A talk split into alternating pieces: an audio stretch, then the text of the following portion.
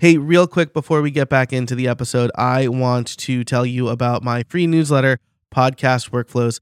If you are wondering how I can successfully run this show, plus two other shows, plus run a business, plus run three children, Podcast Workflows is for you. You will get weekly emails with behind the scenes look on how I produce this show, experiments I am trying with other podcasts, and general advice to start grow, and monetize your podcast. You'll also have the opportunity to become a member and get ad-free extended episodes of this show as well as bonus content. You can do all of that over at podcastworkflows.com slash join. That's podcastworkflows.com slash join. Sign up for free today. Automation tools are a dime a dozen these days with the chat GPT and generative AI revolution. It's easy to get lost in a sea of tools that could help you do your job better when used the right way. But there is a difference between leveraging these generative AI tools to help you create content or creative assets and using the automation tools near and dear to my heart that actually perform tasks and make your processes easier. So today on this solo episode, another segment of the automated solopreneur, I'm going to tell you five maybe six of my favorite automation tools to help with the process side of things. We'll dig into my tools and how I'm using them and how you can learn more. And stick around because I'm going to tell you how you can get some of my favorite automations completely for free. So if you want to get all the show notes, you can head over to howibuilt.it slash 314. And in How I Built It Pro today, I'm going to tell you why I'm back on Twitter. But before all that, let's get to the intro and then the episode. Hey, everybody, and welcome to How I Built It, the podcast where you get free coaching calls from successful creators. Each week, you get actionable advice on how you can build a better creator business to increase revenue and establish yourself as an authority in your field. I'm your host, Joe Casabona. Now let's get to it. All right, well, number one on this list is Make, make.com, formerly Integromat. In episode 306, I did a full episode on uh, Make, Zapier's equally powerful, much cheaper alternative. And Make is really where I'm going to say like 80% of my automations happen. Uh, I use it for everything from automatically publishing my blog posts to other places like Twitter and, and Mastodon. I use it to move Google documents uh, from Google Docs into Airtable, right? So I will write in Google Docs and then it'll get added to Airtable. So I have a single place for all of my social posts. I have it do things with Calendly. I have a fairly complex uh, guest routing or guest scheduling automation for this podcast. Um, I I use it to move my wife's work schedule onto my calendar so that people can't book uh, meetings with me when I am watching my kids. Automating uh, Haro so it's only surfacing relevant requests to me. Publishing from Medium to WordPress when I write on Medium, and just a whole bunch of other stuff. Make is absolutely crucial for me. And so, um, one of the great things, again, I'll point you to 306. If you, uh, episode 306, that's how I built it slash 306. If you want to get a deep dive into, um, uh, why I switched to make, but a large part of that was pricing. I was paying about $75 per month for Zapier and I am paying $10.61 after tax, uh, for, uh, for make and I'm doing the same exact things. And as I go through and I'm coaching people on their podcast workflows and how to automate areas of their podcast, I'm showing them make and they they seem to be getting it pretty well even though even even the people who have never automated anything before. So I think it's visually nicer. I think it's got basically feature parity, uh, and it's a lot cheaper. Um, it connects to everything I need it to connect to. The only big problem for me at this point is that Make is a terrible name to Google if I'm trying to find tutorials. So I still use their old name, Integromat, because that is a much more Googleable name for their documentation. But their documentation's pretty good. And once you start to think about, or once you start to understand how things work and Make, um, I have I started using it and I've never looked back. I don't think I've logged into Zapier except for to look at their new tables feature, which I haven't even really done. I just kind of signed up for the beta. So um, they have a pretty generous free plan uh, where you get a bunch of standard apps.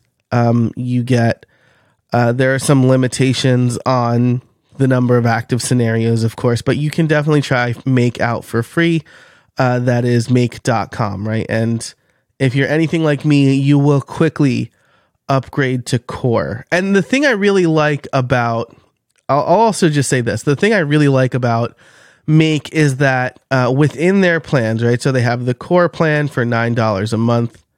Uh, if you're billed yearly, annually, it is ten fifty nine per month. Uh, ten dollars and fifty nine cents. This is the other thing I like. Like with Zapier, it's a thirty three percent increase to be billed monthly. Like and I get it, like they want you to sign up annually, but like don't punish me for not wanting to pay for a whole year up front, right? Like that's so it's a negligible difference with make. Um, and weirdly makes me more likely to pay for a year up front. Uh, anyway, you can also upgrade to get more operations within uh, the core plan, right? So they they'll charge you based on features, and they'll also charge you based on operations. So if for example in the pro plan the things that you get you get a bigger file size uh, you get um, more api endpoints you get better execution lo- uh, logs and operations usage flexibility custom variables if you want to do some programming uh, higher priority uh, scenario execution so if but if you don't need the pro stuff which i've been using make for like six months now and I don't feel like I've had to upgrade to pro. Uh, you can stay on the core plan and just upgrade the number of operations. You can also pay for those as you go. So if you're executing a lot more one month, you can upgrade and add like a thousand more operations if you need. It's a really nice payment plan. They're not uh they're not just charging you a bunch up front and like punishing you for not using it or not wanting to use it. So to be honest, I'm probably going to upgrade to pro. Like looking at this price, pro is still 18, nine, let's say $19 a month billed monthly for the same amount of operations. Uh, and there's, I'm starting to want like custom variables and scenario inputs and things like that. So, but you can start for free, generous free plan very affordable core plan and I have I I automate a lot and I have been happy with the core plan. So I don't think that you need to uh upgrade right to the $20 a month plan if you if you are just want if you just want to try it out. So uh, make is really very central to everything I am doing. Um, with my automations. So that's number one. Big fan of Make. Definitely try that out. Especially if you're like using Zapier and you're like, I'm not really getting a lot of bang for my buck. Uh, but you know, Zapier was like the only game in town for a while. Consider Make. It didn't take it took me about two weeks to move everything. So if you're like right at the beginning of the Zapier billing cycle, I think you get a couple weeks for free on Make so you get to transition, right? Or you can try the free plan or, or, a trial or something like that. So strongly recommend. I've become like a big make fan over the last uh, six months. I just think it's great. So that's make, make.com. Check it out. It's very central to uh, everything that I automate in my life, or most of the things I automate, I should say. Uh, moving on to the next tool uh, that is going to be shortcuts. Shortcuts is probably second on my list as far as important automations to me. Uh, I might even personally use it like well and and you know shortcuts i'm talking about uh, shortcuts on uh, the iphone and and the mac siri shortcuts is probably what people call it because shortcuts much like make is just a word. So it's like very frustrating.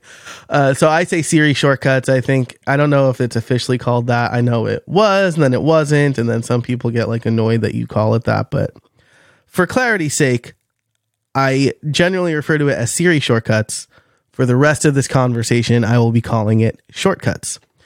So, shortcuts is super crucial to me for a lot of reasons. Uh, first of all, uh, I, I use it for project management and quick capture, right? So, when I have an idea or a social post I want to make, shortcuts is usually how I will do that. And the great thing about shortcuts, right, is that you can hit a URL and Make has custom webhooks. So I can send data from a shortcut to Make, which then creates a Google Doc and an entry in Airtable, which is just wonderful because neither Google Docs nor Airtable have native shortcut support. So the fact that I can do that via Make is fantastic.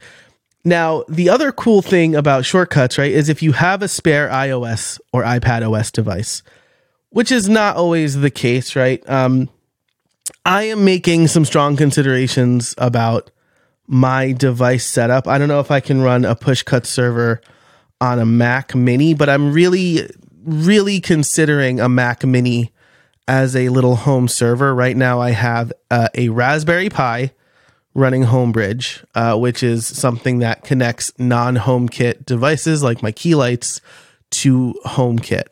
Um, so I'm using a Raspberry Pi for that. That thing runs hot though. Like I, I won't be surprised if it like just melts one day. and uh, I, I think I have like a tiny fan on it, but it's it, it runs very hot. Uh, and I also have a NAS, a network area storage device that I use for cold storage. I originally wanted to use that as um as a Plex server right? So I would ideally I would rip all of my DVDs and Blu-ray discs onto a computer, and then I could access those via Plex for the, uh, you know, for the the ones that aren't streaming or extended editions, right? I know um, for Scrubs, for example, have uh, they made the decision to remove um, some episodes that they felt were insensitive. They also changed all of the music in the first few seasons on streaming, and the music on the DVDs is way better. So, you know, stuff like that, where maybe I move like Scrubs and Friends and, and the DVDs I actually own over to a Plex server. Anyway, that was a little side quest. Um, the the point is that shortcuts is so powerful now that you can send data to the web and if you have a it's called a Pushcut server, right? So it's just a little app constantly running on some device, watching for shortcuts executions. Uh, you can also receive data from the web and execute a shortcut based on that. So that's the complicated bit. If you are just starting out, you can. I recommend just creating simple tasks like like you know when I say I have an idea, it creates a note in Bear. Bear is my current notes app. And then it sends that information to Make and, and Google Docs. So being able to shout something out loud uh, and and then have it uh, um, create documents is super powerful, especially when I'm on walks or runs. Uh, usually not runs. I can't talk when I'm on runs because I'm usually just breathing heavily and praying they don't die. But a couple of other things I use. I mean, I use shortcuts for so many things. Um, I have one called Quick Link, which will uh, grab the contents of my clipboard and add it to my newsletter digest note so that when I'm creating my newsletter every Sunday, I have the links I want to use. Um, I have uh, one called New LinkedIn Learning Course, which will create a project in Things for everything I need to do for LinkedIn Learning. I do the same thing for webinars, right? So I create a new webinar and it creates a new project in Things 3, again, my current task manager. that will uh, that will automatically uh, have that project ready to go. I have one called Open Threads. This is something that I journal at, the end of each day, right? If so that I can wrap up my day without thinking I've forgotten something. I'll usually just write down all of the open threads. If I'm not at my desk or I I I need to do it away from my journal uh, or away from my Kindle Scribe, which is what I've been using as my journal lately. Um, I I can say I have these open threads, and it'll create a note in Craft, which is my project notes app. I should probably do like a whole episode on how I'm using these apps, but that those are some of the examples of kind of project management stuff for shortcuts. The other things I do is automate my home, right? So I can say I'm recording and my recording light will turn on upstairs. The lighting in my office will get set, right? So if you see a video of this, I've got purple lights. Uh, or any of my YouTube videos, I have purple lights. All of that gets set uh, when I say I'm recording. I also go into the recording focus mode so that I don't get notifications while I'm recording. Uh, I have one called Deep Work, which will basically turn off my iPhone, not like fully turn it off, but uh, I can't access any apps. I don't get any notifications except ones from my wife and my kids' schools. Um, so stuff like that, super helpful. Uh, I have a bunch of openers, uh, which is just like list of apps I like to open. So like when I when I run the read shortcut, it's like what app do you want to read, stuff like that. So lots of stuff going on in shortcuts. The nice thing about shortcuts also is that you can easily share. And so if you want to get some of my favorite make scenarios, I also have Zapier templates in there and some of my favorite shortcuts that I've mentioned here. Uh, you can go to uh, the show notes for this page, howibuilt.it slash 314 and get a copy of my free automations database. And so uh, the free version has 14 shortcuts, or I'm sorry, 14 automations uh, that I've made freely available. Now, if you become a member of How I Built It Pro, you get the full, constantly updated version of the automations library, uh, which I call it. And but you can start slow if you want. Get the freebie. Uh, that's over at again how I built it slash three one four. That as well as everything I'm talking about here, links to all the tools I'm, I'm mentioning. All right, so so far we've talked about make.com and shortcuts. Let's take a quick break to hear from our sponsors and then we'll get into the other tools. This episode is brought to you by Text Expander. Look, one of the best things you can do for yourself as a creator is become more efficient, and Text Expander is one of the best ways to do that. What could you do with more hours every month? repetitive typing, little mistakes, searching for answers, they're all taking precious time away from you and your ability to create great content. With Text Expander, you can take that time back. I use Text Expander every single day for full emails that I send to sponsors and potential sponsors, affiliate links, common social media responses, and even podcast editing instructions for my team. On average, it saves me 34 hours per year just in typing. That doesn't include looking for resources or finding that one email I wrote that one time so I can reuse it. Here's how it works Drop your commonly used content into a text expander snippet and give it an abbreviation. Then type that abbreviation and your content expands wherever you type. Text Expander is available everywhere from the PC to the Mac to Android and iOS. Show listeners can get 20% off. Just sign up at howibuilt.it slash text expander and become more efficient today. Let's talk about customer reviews for a second. Are you properly leveraging them for your business? Customer reviews are pure gold. People are willingly telling you what they like, don't like, and want. I don't know about you, but I've spent a lot of time reading through my own reviews and my competitors' reviews to gain new insights. To be honest, it's sort of like drinking from a fire hose. That's why I love gapscout.com. GapScout simplifies this entire process by using AI to consolidate and analyze customer reviews across the internet. And not just your reviews, but the reviews of every business in your market. You'll gain insight into how customers in your market feel about your business compared to your competitors, where there are gaps, and the biggest opportunities to win more customers. Gap Scout continually monitors customer opinions and reports on the changes so that you can beat the competition and stay ahead of market trends. Getting started is easy. Go to gapscout.com to learn more. And be sure to join the mailing list to get the latest news. That's gapscout.com. All right, we're back. Uh, so, make shortcuts. Uh, Airtable is number three for me. Uh, Air, a lot of stuff happens in Airtable that I could make happen with Make or Zapier or whatever, but I just like that it's handled natively. It mostly has to do with record management and sending emails. So, for example, uh, when I mark an episode in Airtable as out for edit, my editor gets an email when an episode is marked as ready for publish, my VA gets an email.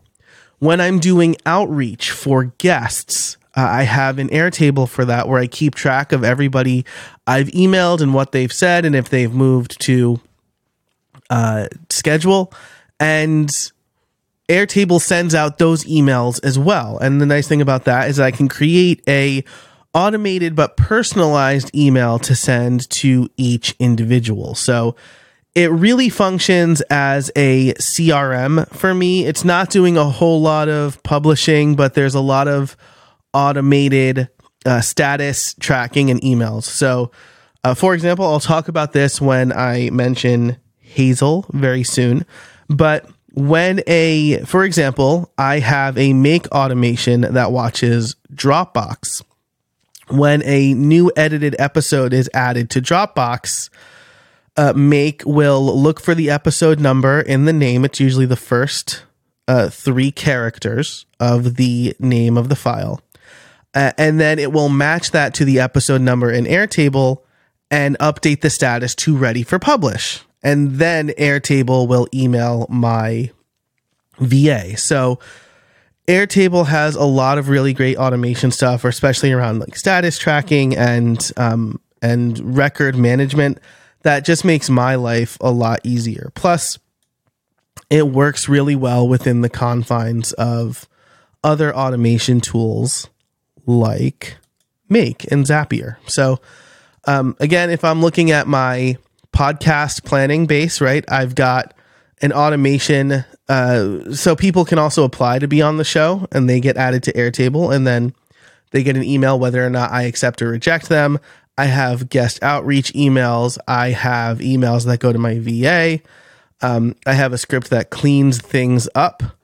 Uh, and then I also, if you want to submit feedback over at howibuilt.it slash feedback, that is a, a Airtable form and then I can update the status and there's some automation stuff that happens based on that. So I have open feedback, a feedback board and things like that. So Airtable really great tool. It's it's really my business like everything I plan for my business happens inside of Airtable and the autom- it, it would not be able to happen without the automation bits, right? Or it wouldn't happen as cleanly, right? Because then I'd have to make a lot more connections to make.com and have it send the emails out. And it's just really nice having all of that happen natively. So that is uh, that's Airtable. I love Airtable. I strongly recommend Airtable. It is the thing that I use to plan my podcast and just about everything else, and the automation tools help. All right, next up is Hazel. Hazel is a Mac only tool. Actually, the next two tools I'm going to mention are Mac only, which is sad because um, it's such a great tool. Hazel by Noodlesoft is basically a file management automation tool. So, uh, again, that's Noodlesoft, all one word. I think it's noodlesoft.com.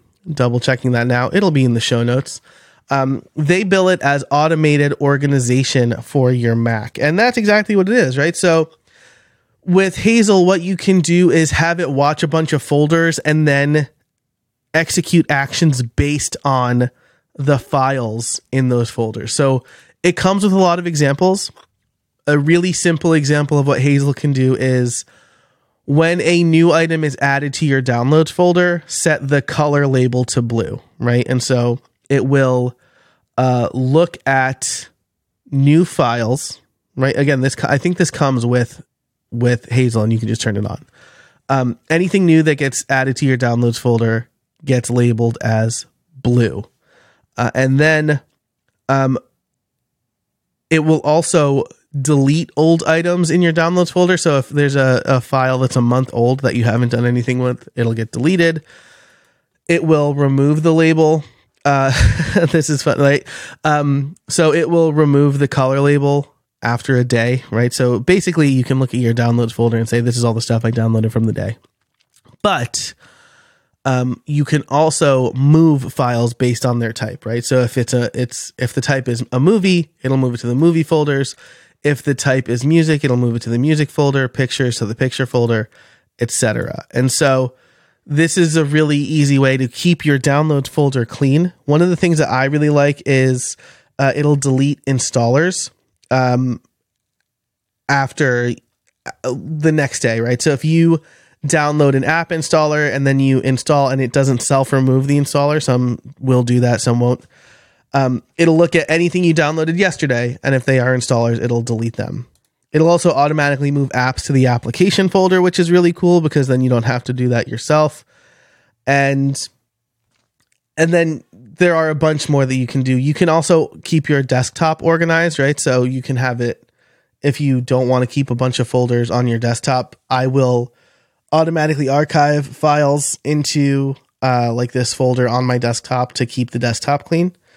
But some of the cooler things I do have to do with types of files, right? So, uh, one thing you can do is get the download source. And so, what I would do uh, for a while is download. Now, my accountant has access to my credit card state, my, my credit card account, um, as my accountant, not like directly as me. Um, but uh, before that, I would download my monthly statements and then I would have Hazel rename it to the year and month and then Amex statement. Uh, and then move it into a shared folder that we have. So instead of me having to do all that, Hazel does that automatically. Uh, I have a lot of pre production stuff for my podcast inside Hazel. So again, I look to see if a folder was download or a file was downloaded from Riverside. And then I have specific naming conventions, right? So um, if it, you know, it'll it'll say like how I built it in the name. It'll have the episode in the name, uh, and then I will move that into a pre-production folder for processing. Um, similarly, when I add the instructions folder or the instructions file to that folder, it'll automatically get moved into needs editing, which then kicks off an automation that emails my my editor. So that's like the that's really complicated stuff. I have some of those in the automation library. Um, but you like you don't have to worry about that stuff, especially starting out. One of the other things I do that is super useful, right? Is I mentioned my NAS earlier, my network area storage. I will move big video files or big project files to the network area storage if they haven't been opened within the last 40 days. So if I haven't touched this in over a month, move it to cold storage, essentially. So move it off of my computer and into a drive that I never have to look at uh, so that it frees up space on my computer. One of the other things I do is I live stream every Monday and then I.